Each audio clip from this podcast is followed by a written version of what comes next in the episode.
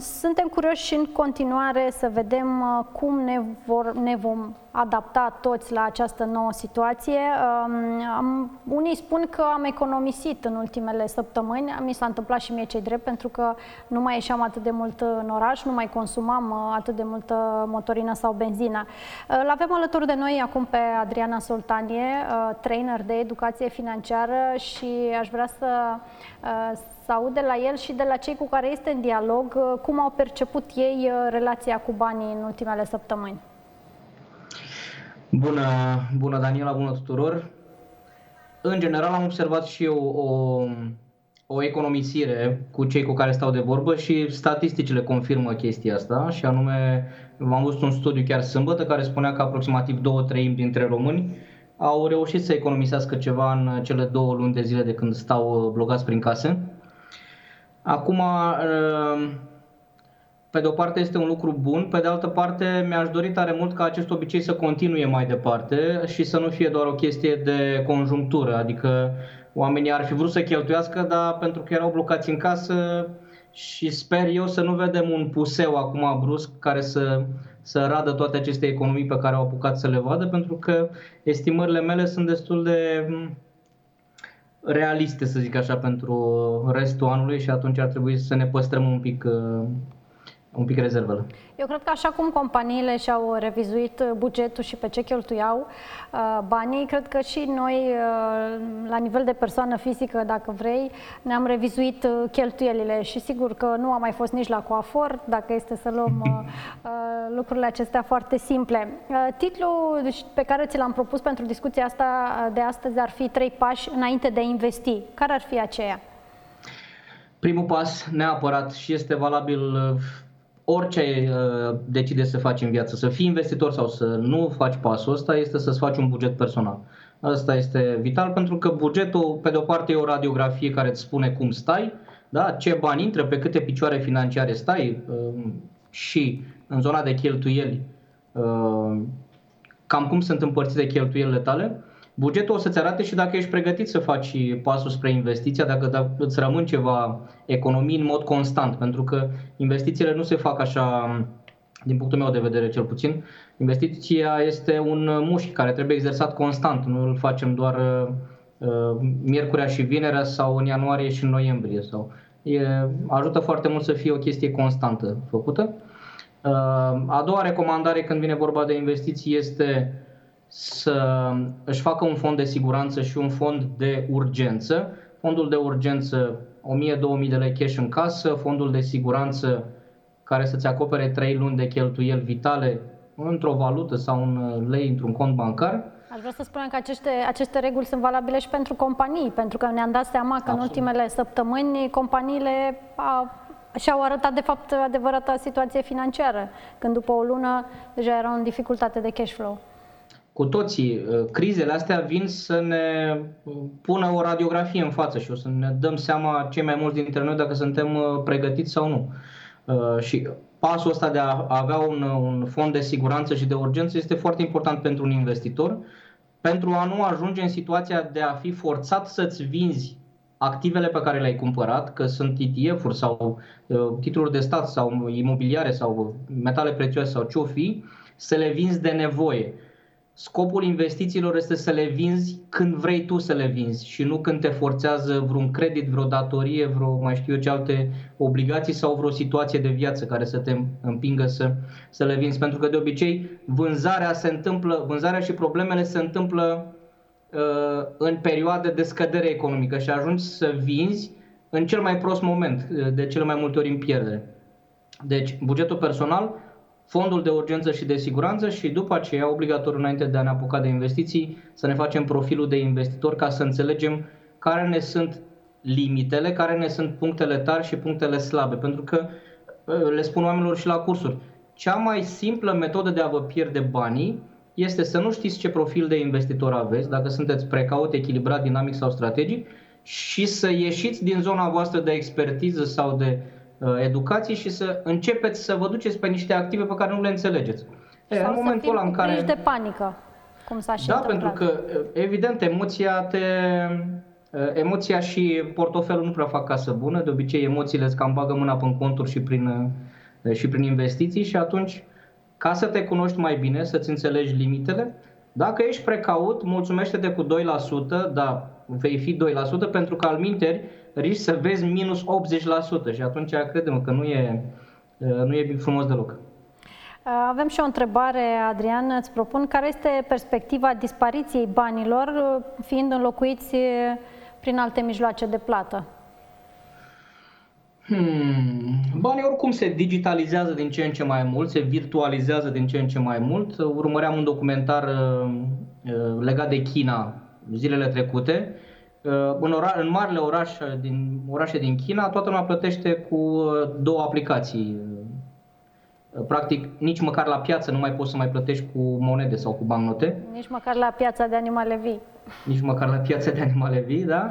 Uh, pe de o parte este bine că este um, mai comod, să zic așa, dar ca și control al finanțelor personale, gestionarea banilor cash este mult mai practică, mai ales pentru cei care sunt firi un pic mai, mai largi la pung, așa, mai cheltuitoare, pentru că diferența între a-ți număra bancnotele și a fi conștient ce resurse ai, sau a da cu cardul și a zice, lasă că vedem noi când ne descurcăm cumva, este uriașă. Deci, probabil că mergem către virtualizare, că ăsta e trendul, oamenii vor să plătească cu ceasul, cu telefonul, cu plomba din măsea, dar...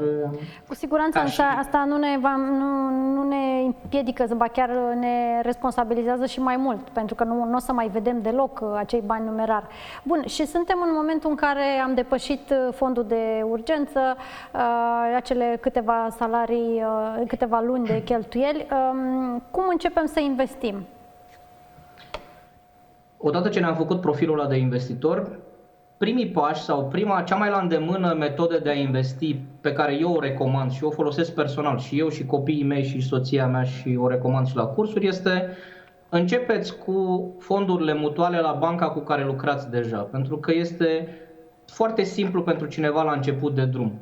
Au câteva avantaje, sunt diversificate, le administrează o companie în care ai deja încredere pentru că îți ții banii pe acolo, economiile și așa mai departe. Uh, sunt lichide, în caz că ai nevoie de bani în 48-72 de ore poți să le transformi în cash. Un alt avantaj foarte mare este că poți să contribui cu sume mici constant, adică poți să începi să investești în fonduri mutuale cu 50 de lei pe lună, cu 200 de lei pe lună.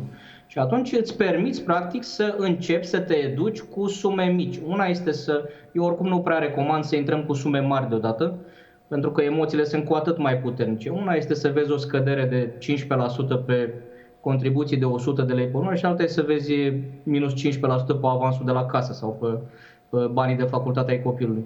Și cu siguranță deci, n-ar trebui să investim pe aceea instrumente da, riscante.